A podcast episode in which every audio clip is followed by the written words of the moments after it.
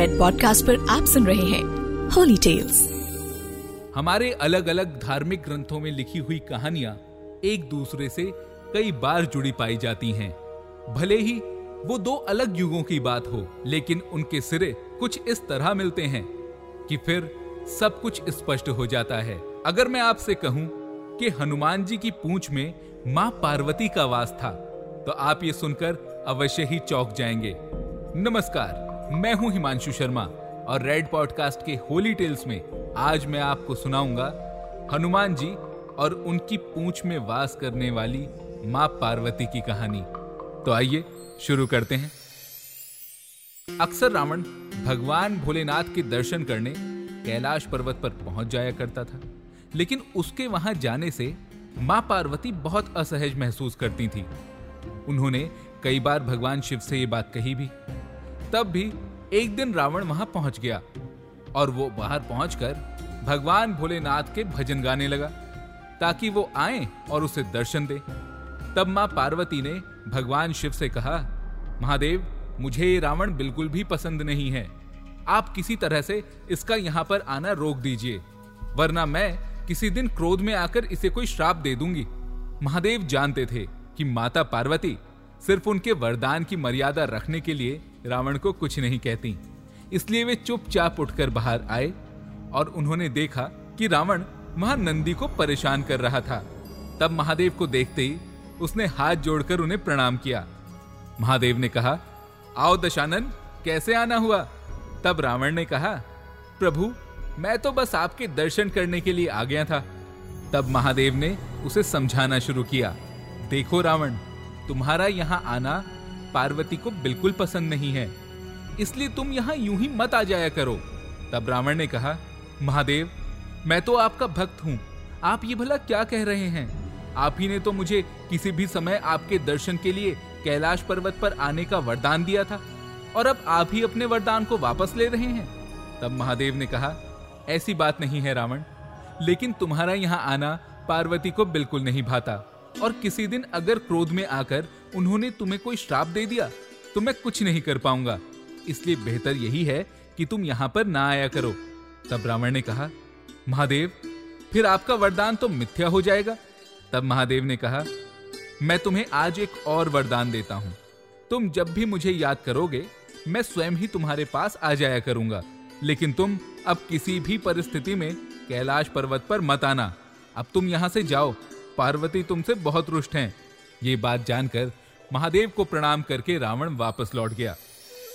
समय बदला और फिर भगवान श्री राम के त्रेता युग में हनुमान जी रावण की स्वर्ण नगरी लंका को जलाकर राख करके वहाँ से चले गए और रावण कुछ न कर सका।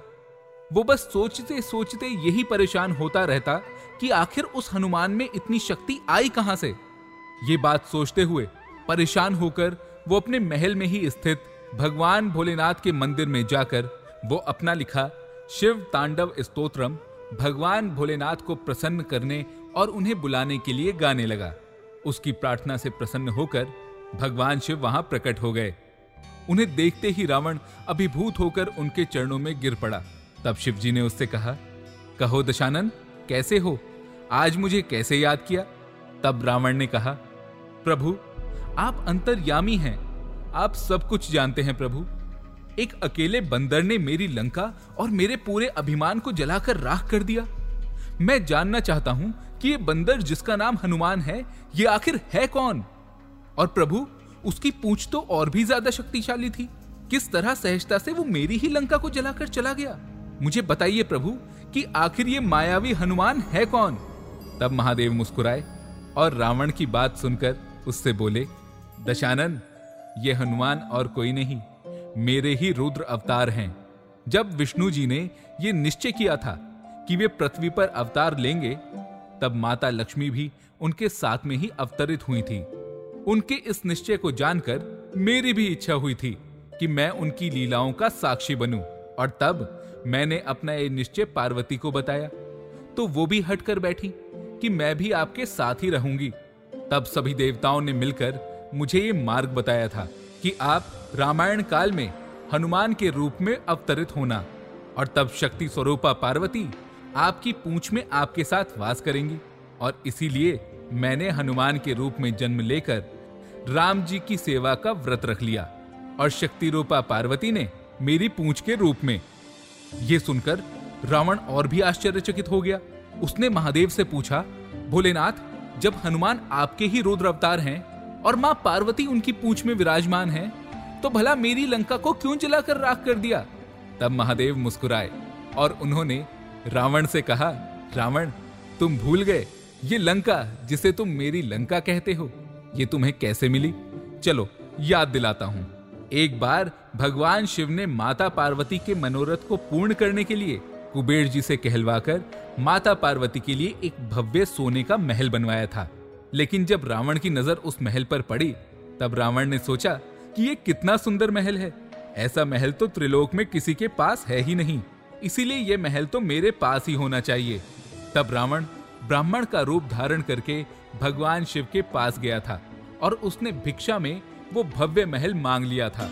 महादेव अपने प्रिय भक्त रावण को ब्राह्मण के रूप में पहचान गए थे। लेकिन उन्होंने द्वार पर खड़े एक ब्राह्मण को निराश करना धर्म के विरुद्ध समझा। और इसीलिए उन्होंने ब्राह्मण को खाली हाथ नहीं जाने देकर खुशी खुशी वो भव्य महल रावण को दान कर दिया। ये बात जब माता पार्वती को पता चली तो उन्हें बहुत क्रोध आया। महादेव ने उन्हें मनाने की लाख कोशिश की, पर वे नहीं मानी। तब महादेव ने माता पार्वती को वचन दिया था कि त्रेता युग में जब भगवान विष्णु राम अवतार लेंगे तो वे वानर का रूप धारण करके हनुमान का रूप लेंगे, और तब उनकी पूछ माँ पार्वती बनेंगी। राक्षसों का संहार करने के लिए ही प्रभु श्री राम की माया से तुमने माता सीता का हरण किया, और तब मेरे ही अवतार, यानी हनुमान, माता सीता की खोज खबर लेने तुम्हारे स्वर्ण महल में आए, जिसे अब सोने की लंका के नाम से जाना जाने लगा है। और देखो, ये सब निश्चित था कि तुम मेरे रूप यानी हनुमान की पूंछ में आग लगाओगे।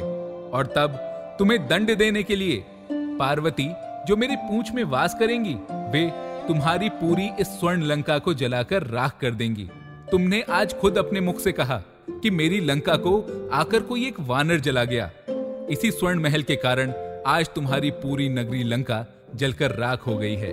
अब सुनो रावण, तुम्हारे उद्धार का समय आ गया है। अतः श्री राम के हाथों तुम्हारा उद्धार होगा। मेरा परामर्श है कि तुम युद्ध के लिए सबसे अंत में प्रस्तुत होना, जिससे कि तुम्हारा समस्त राक्षस परिवार भगवान श्री राम के हाथों से मोक्ष को प्राप्त कर सके और तुम सभी का उद्धार हो जाए। महादेव की ये बात सुनकर रावण को सारी परिस्थिति का ज्ञान हो गया और उसने इसी अनुरूप युद्ध की तैयारी की और अपने पूरे परिवार को भगवान श्री राम के समक्ष युद्ध के लिए पहले भेजा और अंत में स्वयं मोक्ष को प्राप्त हुआ। मैं हूँ हिमांशु शर्मा और रेड पॉडकास्ट के होली टेल्स में आप सुन रहे थे हनुमान जी की पूंछ में माँ पार्वती के वास की कहानी।